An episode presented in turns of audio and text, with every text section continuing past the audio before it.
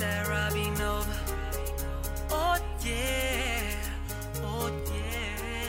Good morning, guys. 各位同学，大家早上好，我是姚老师 ，Welcome back， 欢迎回到我们的英语口语美养成。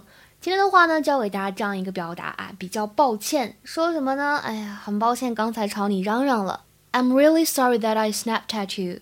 I'm really sorry that I snapped at you. I'm really sorry that I snapped at you. I'm really sorry that I snapped at you. 整句话什么意思呢？就是哎呀，很抱歉，刚才朝你嚷嚷了，刚才朝你发火了，刚才凶你了。这句话呢，在朗读过程当中注意一下 ，sorry， 大家不要把末尾这个发成 a 哈，不要读成 sorry， 这个是比较常见的一个错误。另外的话呢，注意一下这个 snapped， 它末尾呢加了这个双写的 p， 再加 ed， 这个时候呢，这个末尾的 ed 发的是 t， 而不是 d 的音 ，snapped。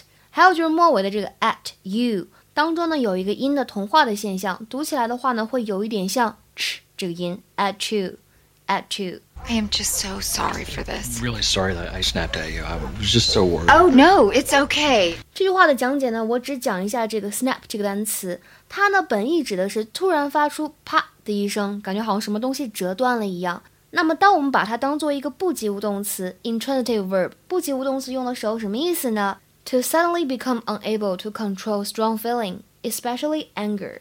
突然爆发，很生气这个意思。那么如果后面跟了一个 at somebody， 就表示朝某个人发火，对吧？朝谁谁生气这样一个意思。